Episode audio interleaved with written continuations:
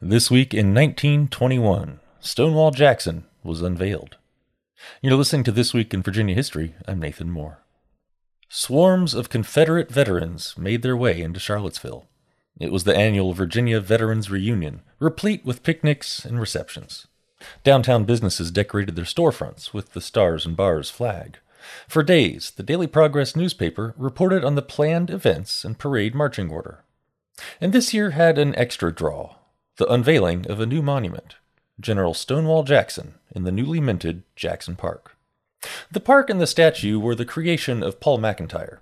The park was on the former site of McKee Row, a majority black residential and business area near the county courthouse. McIntire had purchased the entire block and razed it. He then donated the land to Charlottesville for use as a whites only park. McIntire hired renowned sculptor Charles Keck to create the bronze Stonewall Jackson statue. And now the day had come to show it off.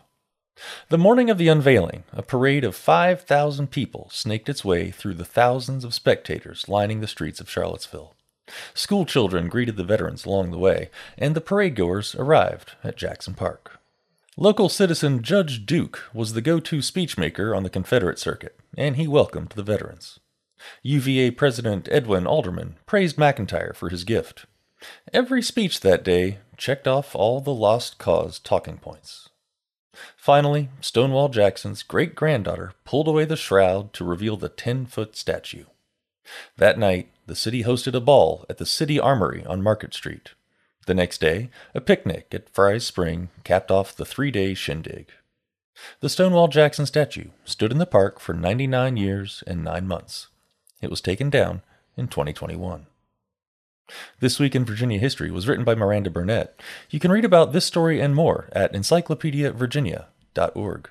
And be sure to subscribe to this podcast in Spotify, Apple Podcasts, and at virginiaaudio.org.